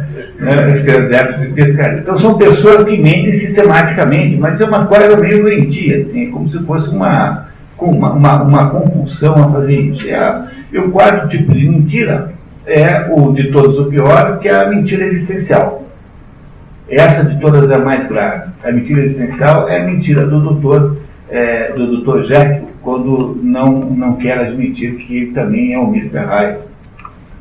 Né? Entendendo? Estou tentando fazer aqui uma espécie de, eh, de, de, de análise das mentiras possíveis. Tem um, uma mentira que é social. Não é isso que a dona Ingrid também lembrou, que também é a piedosa, não é? Não é isso? Não é aquela mentira que você diz, não, sua orelha não é tão comprida quanto você está achando. Tal. É até bonita, porque ela faz uma curva bacana, assim. Então, essa é uma mentira social. Essa é uma mentira sem nenhuma importância. Você mente para poder permitir que as relações sociais aconteçam. Não é isso, né? Não é aquela história da mãe que levou o menino para que tinha cabeça grande, não, meu filho, não, que nada, menino, que nada, cabeça grande nenhuma, né? Que é bonito. Né? Então, essa é uma mentira sem nenhuma. A segunda mentira é a mentira é, que se tem um propósito. A mentira você tem um objetivo de mentir. E esse objetivo pode ser mau, mas às vezes pode ser bom. Não é? Ele pode ser, não é que é bom, ele às vezes pode ser legítimo, porque você não tem obrigação na guerra de contar para o seu inimigo onde é que estão os, os, os, a pólvora, né? onde é que está a pólvora. Então, mentir para o inimigo numa situação de guerra não é uma coisa moralmente errada. Mas é uma mentira, é a maior parte das mentiras ruins, quer dizer, estão nesse ramo aí, nessa segunda categoria. O terceiro tipo de mentira é a mentira do mitômano, que é o sujeito mentiroso por esporte. Assim, ele é mentiroso porque ele não consegue não ser mentiroso. É o Pinóquio, a figura literária que faz essa simbolização do mentiroso mitômano, é o Pinóquio. Entenderam? Pinóquio, né? Pinóquio é aquele sujeito que, que mente sistematicamente porque ele acha impossível não, não mentir. E o quarto tipo de mentira é a mentira existencial, essa é a mais grave de todas, que é essa que tem o, o Dr. Jekyll. Ou seja, o Dr. Jekyll de noite se veste de drag queen e vai para umas boates tal. Ele, ele pode, não é que ele não possa fazer isso, se quiser pode, mas ele não admite que é ele quem está fazendo isso. Então o sujeito mente para a sua própria identidade, quer dizer, ele não admite a sua verdadeira identidade. O literato que trabalha melhor esse foco, que tem a melhor obra, chama-se Luigi Pirandello. Luigi Pirandello escreveu toda a sua obra em torno desse problema, né? que é a mentira existencial. O Pirandello é, é italiano. Italiano, né? É, o Pirandello tem obras magníficas. Aqui no programa tem do Pirandello tem seis personagens na busca de um, um, autor, que já foi, e esse ano nós temos a, o, a, a, a, o finado Matia Pascal, que eu acho que não está aí no primeiro semestre, né? no segundo semestre temos o, o finado Matia Pascal. Só um adendo, assim, então desde o inglês, o Mr. Hyde é aquele que se é, é isso. Né? É, não tenha percebido o sentido, né? É isso? É, também pode se fazer essa mesma interpretação. Né? É. Mas seja como for, né, é trata da mesma pessoa que tem. É um termo muito interessante no inglês americano, que ele cumprimenta o amigo porque o John, dois atributos. O John é o Jack, diz assim, hi Jack, oi Jack. E existe o verbo hi Jack, que é Sequestrar. É. Então tem os dois sentidos. Então, é, Eu tudo bem. está matando com a verdadeira. Então, então eu diria que o- de todas as mentiras, a mais interessante psicanaliticamente certamente é a quarta. Porque a terceira deve ser muito. Né, a terceira não, não chega a motivar grandes eh, emoções, né? A quarta tipo de mentira é essa que, que nós vamos ter que analisar um pouquinho melhor daqui a pouquinho, assim conseguir retomar o fio da meada para a gente voltar a discutir esse nosso assunto aqui do Molière. Então, o, que o Molière faz aí nesse livro do Tartufo é nos apresentar um sujeito que é um farsante. Não é? O farsante é necessariamente um tipo de mentiroso. Ele não é um mentiroso, porque ele, ele, não é, ele é um mentiroso de qual tipo? Dos quatro tipos. Né? A mentira é uma coisa que mais ou menos, é, mais ou menos é? Não, é, peraí, o, o, o, veja só, pessoal, a mentira é uma coisa que, é, que, que, que, que se, que acompanha a vida humana. Né? Quando digo para vocês, para vocês não perderem o Pato Selvagem, é porque o Pato Selvagem é o maior estudo que a gente fez sobre a mentira. Não é? O Pato Selvagem é a história de uma mentira e as suas consequências. Né? As consequências, o Pato Selvagem do Ibsen. Não vai falar? Só no próximo encontro, daqui a 15 dias, porque, porque a gente não tem tempo hoje, né? É, não Não, fala- não, esse ano. não, da- daqui a 15 dias é o próximo livro, né? o Pato Selvagem. Eles estão assim juntos, porque justamente eles são parentes de assunto, embora sejam livros muito diferentes em épocas muito distantes. Não é isso? Não é? Portanto, o problema do. o- o- a situação que o Tartufo é, quer dizer, ele é um, um farsante, é a expressão mais adequada para fazer, mas um farsante necessariamente um mentiroso. Não é? E aí a questão é saber se ele é um mentiroso. Por quê? A questão fundamental do livro. Sabemos que ele não é um mentiroso social, porque isso certamente ele não é. Sabemos que ele não é um mitômano, ele não é um mentiroso sistemático. Portanto, restam só duas possibilidades. Ou ele é um mentiroso existencial, ou é um mentiroso por conveniência, digamos, uma conveniência por um mentiroso com um objetivo concreto de ser mentiroso. É, esse é o problema que nós temos que resolver aqui no Tartufo, para tentarmos entender, em certa maneira, como é o livro. Bom, ele, ele, ele mente e causa própria, só para Nós, como é que nós podemos fazer para saber qual é, de fato, a razão pela qual o, o, o, doutor- o- como é que nós resolveríamos essa dúvida né, entre o mentiroso que está querendo alguma coisa e o mentiroso que é o mentiroso existencial? Sabendo se ele mente para si mesmo ou não. É, muito bem, tá? Ele mente para si mesmo ou não? Não. Não mente. Ou se ele não mente para si mesmo, ele é um mentiroso estratégico. Ele quer alguma coisa pela qual, né? Não é isso? Para cuja ob- obtenção, ele usa a mentira como instrumento. Porque o doutor é, Jekyll, ele no fundo, ele tem uma espécie de desejo, porque o livro é muito simbólico, né? O que é que se imagina que o doutor Jekyll faça de madrugada? Caia na medalha, né? É claro que ele irá produzir assassinatos, aquele Mr. Hyde é um monstro, na verdade. Mas é, a gente não deve interpretar assim com muito na- no, valor de face, porque no fundo ali você está falando de um livro da Inglaterra puritana, ninguém faria, se fosse Oscar Wilde que tivesse escrito o livro, talvez não Stevenson, né? talvez fosse um outro jeito de contar a história. Mas a simbologia do, Dr. E Mr. Hyde é uma pessoa que tem vida dupla, fundamentalmente isso. Então, o, o, que- o sujeito que tem a vida dupla, ele não mente para si mesmo. Ele, ele, melhor, ele mente para si mesmo muito mais do que o outro. Porque ele passa a ter uma espécie de duplicidade existencial não sabe mais qual dos dois ele é. E essa aqui é a angústia do processo, porque ele tem uma existência quebrada em dois pedaços, não é? E não sabe mais, o pato selvagem não lida com esse assunto, tá? O pato selvagem lida com o primeiro tipo de mentira. Depois a gente vai ver na- no próximo encontro. Mas o, o Mr. Hyde e o Dr. Jekyll, eles são a mesma pessoa com uma, digamos, uma fração, uma fratura de ego, de existência, de, de personalidade. Mas a nossa Ah, bom, mas aí tem que saber por que, que é assim. Porque se for como o Mr. Hyde e o Dr. Jekyll, é porque isso é uma psicopatologia grave. É um negócio grave, o sujeito não sabe mais quem é. Vocês compreendem? É, o Pirandello lida sobretudo com esse problema. O, entre os livros do Pirandello tem um chamado Henrique IV, que é um livro magnífico, é uma, é uma, é uma peça de teatro, que não tem tradução em português, infelizmente.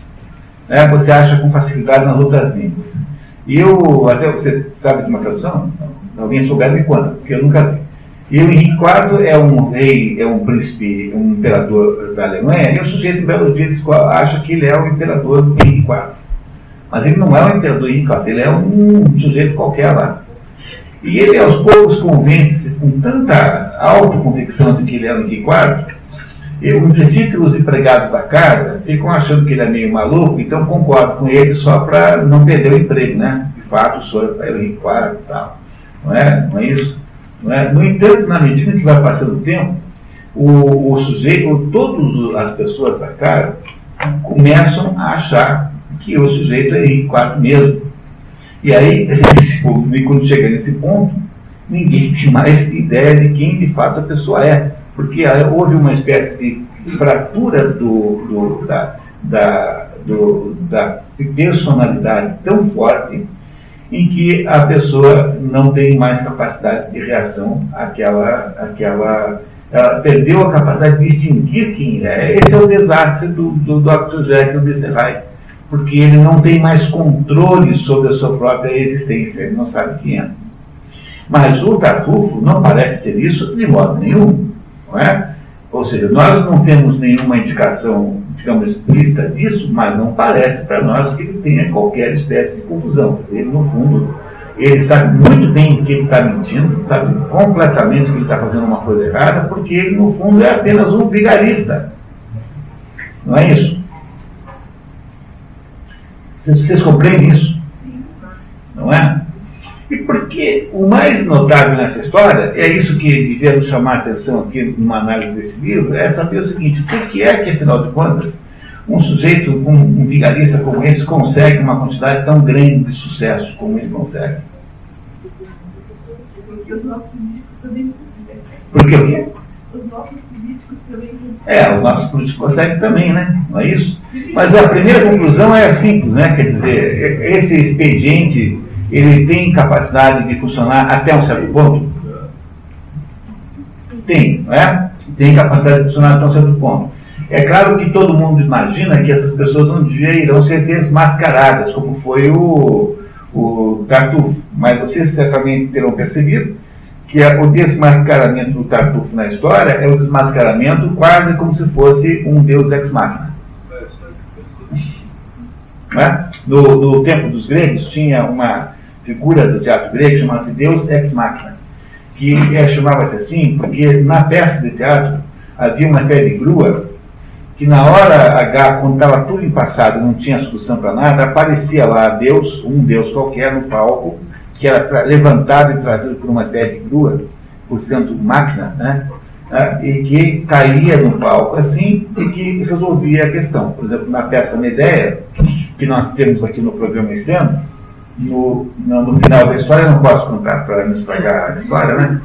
Mas no final da história aparece um deus ex machina tão grosseiro, mas tão grosseiro, que o Aristóteles na poética diz que é uma, um exemplo de como não se faz teatro, aquela parte final, porque a peça é ótima até o ponto final, até o último momento. Talvez se não fosse a censura, esse final funcionou. Talvez, né? Ele teve que... Teve que mentir é, talvez aqui esse final Deus ex machina que há nessa peça é motivado especialmente pelo fato de que era preciso que o rei, com a sua inteligência, com a sua clarividência, com a sua competência e iluminação, entrasse nessa história para botar ordem na casa. Não é? Então soa um pouquinho falso. Né? Vocês devem ter reparado isso durante a leitura, que soa um pouquinho forçado porque afinal, né, é, né não é 100% forçado, não é. É melhor do que no caso da Medeia. Munir, e o a mulher tinha intenção de fazer outro final? Ah, não, nunca saberemos isso, né? O que ele tinha a intenção de fazer é dizer que existe um tipo humano chamado Tartufo, que é o hipócrita profissional. E esse tipo humano é um problema. Então, o hipócrita profissional, que ele via lá como alvo direto da, digamos, da sua crítica, é o tal do devoto. Quem é que é devoto? Era um. Vocês lembram do Dom Juan também? Os que estiveram aqui no Dom Juan? Chega uma hora e Dom Juan fala assim para os Garanelli, fala assim, sabe de uma coisa? Eu resolvi mudar a minha vida.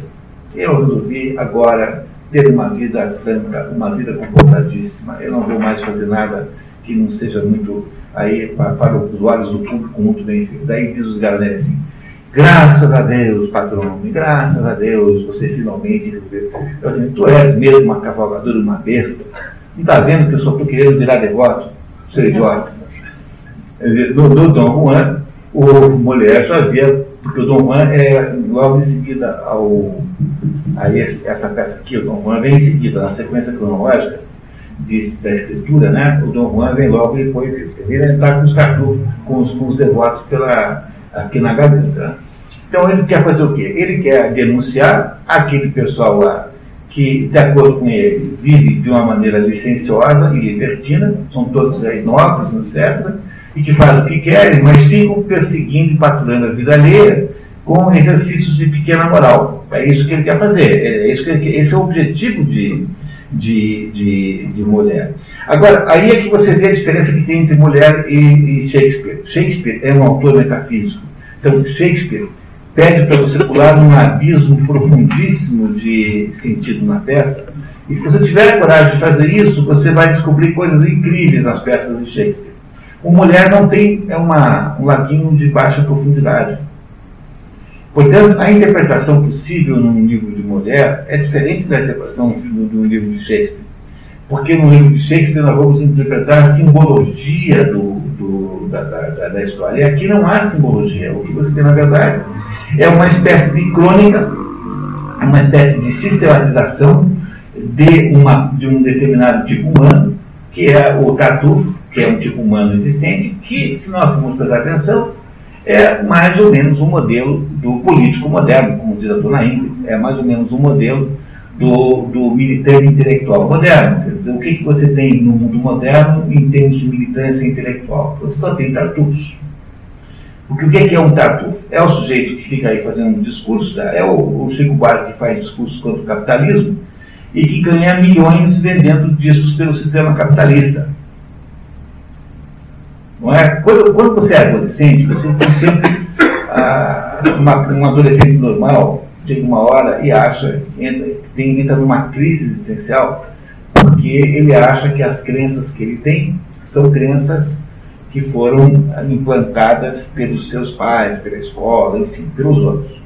A tendência do adolescente normal é entrar numa crise de adolescência que consiste em, em, em ter uh, dúvidas sobre em que acreditar, uh, porque ele joga fora tudo que acreditava antes, mas ele não tem coisas novas para botar no lugar. Então fica uma espécie de limbo de crenças e aí ele acha que a, esse limbo é resolvido pelos Rolling Stones, né? pelo Led Zeppelin, pelo, sei lá, pelo uh, Renato e seus Blue Cats. Entendeu? Sei lá por quem né? Não é? Muito bem. Aí o que acontece com o adolescente? Um belo dia o adolescente percebe, assim, se for um sujeito meio esperto, percebe o seguinte, mas pera um pouquinho. Se os Rolling Stones são os contestadores da sociedade de consumo, que é essa que eu acho que da qual eu deveria sair, é, como se explica que eles ganham tantos milhões assim para contestar a sociedade de consumo? o show deles reais ingressos. Pois é, como é que pode os contestadores cobrarem 500 reais? Aí você começa a fazer perguntas, porque as soluções adolescentes que você tinha para a vida passaram a ser inconsistentes, né? E aí você precisa procurar crianças novas, aí quando você, o passo seguinte é virar adulto, ou seja, incorporar coisas, crianças mais maduras, que é sobre a vida. É? Então, o que acontece, na verdade, é que, no entanto, no meio termo, no meio tempo, é possível que a pessoa seja alvo e vítima de uma grande quantidade de vigarice intelectual. Portanto, nós temos hoje no mundo, um, digamos, uma, uma, uma comunidade intelectual que nada mais é do que isso. Quer dizer, é uma comunidade intelectual que vive falando mal do capitalismo, por exemplo, da economia de mercado, mas é paga pelos impostos recolhidos na economia do mercado sem, sem que tenha que necessariamente retribuir com ele, por eles com a necessária competência, podendo fazer-se facilmente uma carreira universitária com base numa absoluta e total enganação e tapeação é, dos outros. Ou seja, aquele sujeito que está lá, sentado numa cátedra pública, fazendo discursos contra os outros, contra, né, fazendo, transformando-se numa espécie de regulador moral da sociedade e por alguma razão estranhíssima a imprensa, quando quer saber a opinião de alguém que está acima do bem e do mal, pergunta para um professor universitário a opinião dele. Né? É isso, essa gente que está lá em cima pendurada nessa, digamos, nesse status de bem e mal são fundamentalmente tartufos. Né? São pessoas fundamentalmente envolvidas. É incondicional, com... né? Incondicional, assim, tipo, eles têm o bem e o mal incondicional. É. Né? Fala, não é. existe uma contestação, porque não eles chegaram no bem e o mal. Não, não é só isso, quer dizer, criou-se como decorrência natural dessa ideia, dessa percepção, a ideia errônea de que a opinião de um funcionário público é mais valiosa, moralmente falando, do que uma de um funcionário privado. Ou seja, como se o funcionário público tivesse mais palavra, fosse mais honesto necessariamente do que alguém que trabalha nas lojas americanas, ou trabalha, sei lá onde, na casa do Bahia. Isso é da natureza do argumento de autoridade o argumento da autoridade não provém dos menos é, abastados intelectualmente, mas sim daqueles mais privilegiados. Mas é, pois, pois justamente é por isso que o Tartufo é o Tartufo. Porque ele não consegue ser o Tartufo se não tiver alguma espécie de autoridade. E qual é a autoridade, então, que ele se arroga e que dá a ele a legitimidade que faz com que ele ganhe organo? Pureza, religião. É, a autoridade espiritual, autoridade religiosa. Porque o Tartufo não é o Tartufo porque ele é o Tartufo, mas é porque ele representa, digamos assim, um conjunto de, de valores que não são ele, que são os valores religiosos. Ele é uma espécie de modelo de cristão. Tanto é que a senhora Fernelli, quando a elogia, diz que ele está fazendo o papel de, é, de divulgação do, do verdadeiro cristianismo, do verdadeiro catolicismo. Ele, ele fala aqui, eu me lembro onde estava falando que ele tira o remorso, né? assim, a, a, o arrependimento, tira esse dilema, ele, não, ele faz as coisas sem pensar numa. numa Isso é naquela hora que ele convence a, a, a, a, a Hermina, né? A, a, a, não é isso? Dela para acabar, não é? Não é isso. Quer dizer, ele precisa retirar a culpa daí. Porque ele tem que viver com a culpa, né? E como é que ele lida com a culpa? A culpa é o resultado de um conflito moral. Né? O que nós chamamos de culpa é o resultado do conflito moral. Como nós somos seres humanos, todo ser humano normal tem necessariamente conflitos morais. Portanto, não é possível você imaginar uma existência humana que não tenha culpa. Ah, nós adoraríamos que fosse assim. Tanto é que nós criamos o adágio que não, há, não existe pecado lá, lá de baixo do Equador. Por quê? Porque nós adoraríamos que a, a vida fosse uma vida, vida sem culpa. É o maior de todos os sonhos brasileiros, é esse. Mas o problema é que você não dá para você propor uh, tirar a culpa, porque você pede a Deus para não ter mais culpa, ele acaba transformando você numa samambaia. Porque esse que é o perigo de fazer esse tipo de pedido. Você não consegue deixar de ser ser humano, né? se não tem culpa, não é mais ser humano. Estruturalmente, digamos, ontologicamente falando, seja, na descrição da existência humana, a culpa é absolutamente obrigatória e verdadeira, tem que existir. A culpa decorre do quê? De um, a, a, culpa é um sofrimento moral. Esse é o sofrimento moral vem do quê? Do fato de que você não sabe o que fazer. Quer dizer, se o Tartufo estivesse verdadeiramente vivendo uma existência. O Jack, o, o, vive, o Dr. Jack vive um problema de culpa moral. Tanto é que ele sofre porque ele está dividido. Ele sofre terrivelmente. Ele amanhece todo dia jogado no chão, passa três dias muito mal, ele, ele, ele, sente muita culpa, mas o Tartufo não sente nenhuma, porque ele é um vigarista intelectual. Não é? Ele é um vigarista intelectual. Então, se vocês olharem para o Tartufo, quais são os instrumentos que ele usa para ser Tartufo? Como é que se tartufeia os outros? Repertório. Não, vamos lá, vamos olhar bem concretamente. Né? Ele tem que ter, antes de mais nada, o quê? Ele tem que estar munido de valores que não são dele, ou seja, valores maiores e que os outros aceitam como tal. Se ele aparecesse como líder de uma seita satânica, não seria recebido lá na casa do Odon. Ele só é recebido na, na casa do Odon como é, porque ele representa os valores cristãos, que de alguma maneira são os valores predominantes aí na França nessa época em que a história acontece. Não é isso? Primeira, primeira regra do, né, o primeiro traço de, primeiro instrumento de ação que o Tartufo tem é ter valores que não são seus e que são compartilhados pelo outro. Não é isso que ele faz? Segundo, ele tem que parecer que não tem, que não tem vantagens em defender isso. Por isso é que ele se faz de pobretão o tempo todo e diz que ele é um pobre coitado, um perseguido, não sei o quê, que ele não tem nada e que ele dedica a sua vida àquela causa. Não é isso que ele faz? Não é?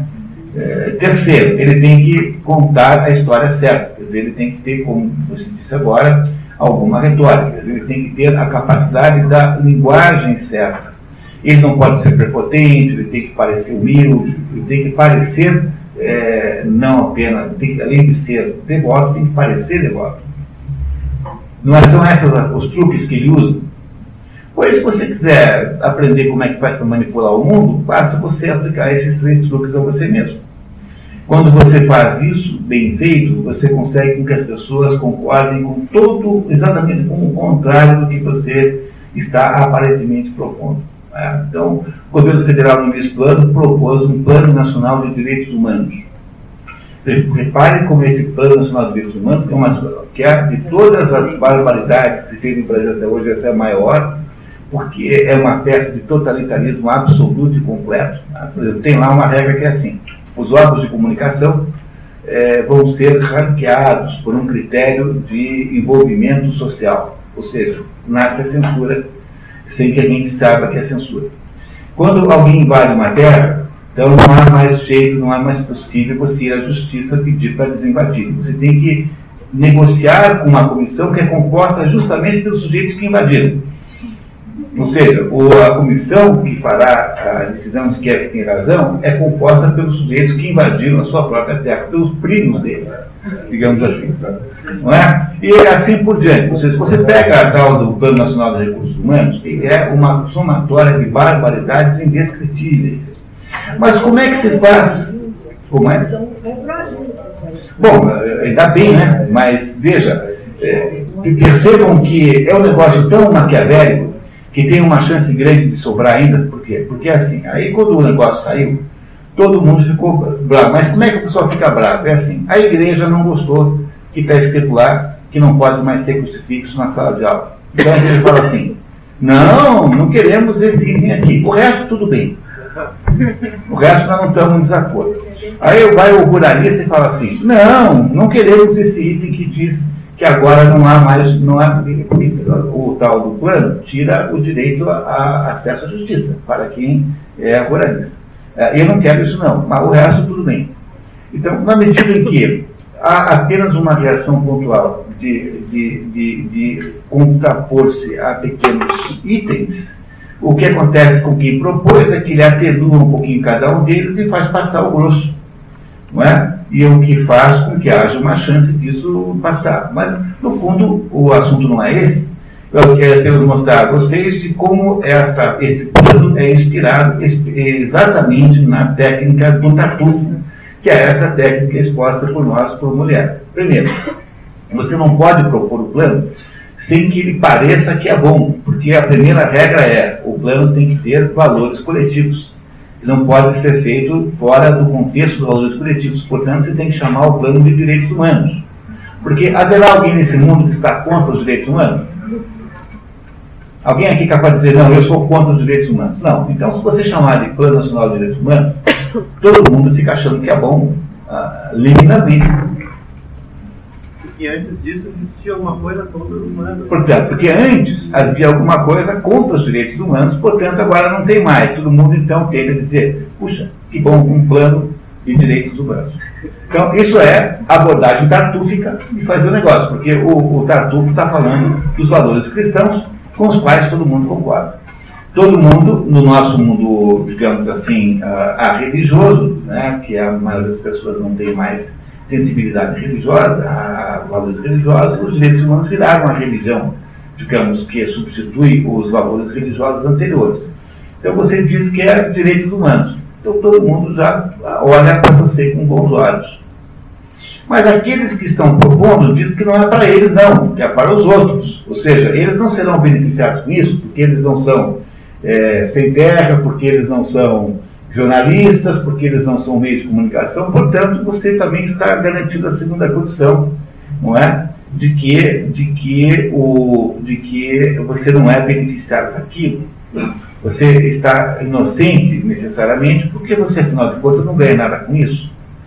E o terceiro, o terceiro golpe que você dá é contar então essas coisas, fazer a redação disso de uma maneira extremamente benevolente, né? que é para usar as expressões do tipo para o avanço da relação social, para que haja a inclusão social, para que haja a, a sustentabilidade da sociedade, coisas do gênero. Pronto, se você fizer isso bem feito, o que acontece é que todo mundo concorda. E todo mundo, anestesiado pelo método que você fez, Tartufo concordará com isso. Quando, na verdade, o que quem fez isso apenas queria era uma única coisa: assumir um poder extraordinário como nunca antes é, alguém teve. Porque aí você transforma o Estado em mediador universal de todas as questões individuais. Ou seja, aquele sujeito que é bonzinho e parece inocente e que propõe um negócio desse, queria ficar com a casa do Orgon, ficar com a filha dele e com a mulher. Quer dizer, ele queria ficar com as três coisas. E é isso com que eles ficarão se você não tiver capacidade de prestar atenção de quão tartúfica é essa estratégia que se faz politicamente no, no tempo de hoje, nos dias de hoje. como é que nós vamos acabar Como é que nós vamos acabar? Eu não tenho a menor ideia. Eu sei que há pouquíssima reação, há absolutamente há uma. Olha, quem reclamou? O Estado de São Paulo fez tutoriais contra. O Denis Rosenfeld escreveu artigos maravilhosos contra a OAB também. A OAB, a OAB, mas a OAB é sempre aquela entidade meio sem vergonha, que é da sua natureza, me parece, porque nunca vejo do jeito, que sempre um pouco governista, tentando contemporizar. Eu não vi da OAB nenhuma demonstração de, de repúdio verdadeiro com a, com a ênfase que devia ter dado. Tá? É? E, e aí até ouvi coisas muito ambíguas, para ser bem sincero. E você tem, então, uma quantidade tão pequena de, de anticorpos que um tartufo bem instrumentado é capaz de fazer o bem entender. Portanto, não achamos que o Urbão, que eu passei o tempo todo aqui enfatizando, cuja credibilidade eu fiquei enfatizando, esteja muito diferente da, da, da, da, do quadro do brasileiro médio, moderno. Nós somos mais ou menos todos uns orgãos.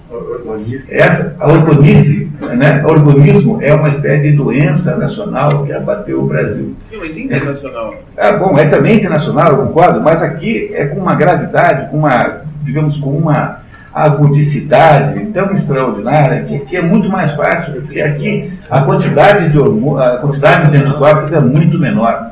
Então, se a gente acha que esse órgão aí é um sujeito mau, é, a um sujeito estúpido, pois é mais ou menos isso que eu acho que nós devemos começar a considerar que é a sociedade brasileira nesse momento de hoje. Porque nós estamos nos comportando igualzinho.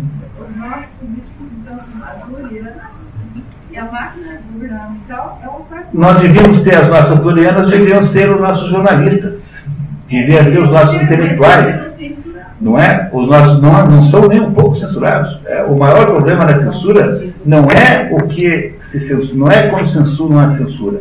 O problema da censura não é o que, o que quanto censuram os jornais, é quanto os jornais censuram a realidade. É o contrário. Esse é o problema, é exatamente o contrário. Ou seja, depois que você estabeleceu 20, 30 anos de formatação ideológica de esquerda nos jornais, universidades, etc., não há mais dorianas capazes de dizerem assim. Isso é uma palhaçada, está errado. E é por essa razão que nós iremos cada vez mais cronicamente orgões, orgões, orgões, né?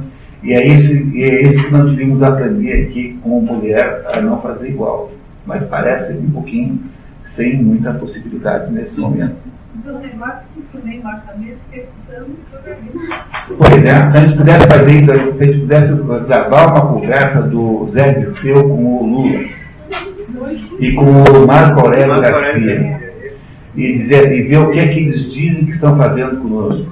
Nós talvez conseguíssemos aí salvar o país. Tinha que alguém que gravar uma coisa dessa, uma conversa dessa turma. Porque, pessoal, as- os paralelos com essa história são tão espetacularmente próximos que eu fosse vocês. Até os homens né, põem as barbas de molho, pelo menos os homens. Olha, só, para finalizar, eu de dizer uma coisa. Meu filho, por exemplo, mãe, para que estudar história? Mentira.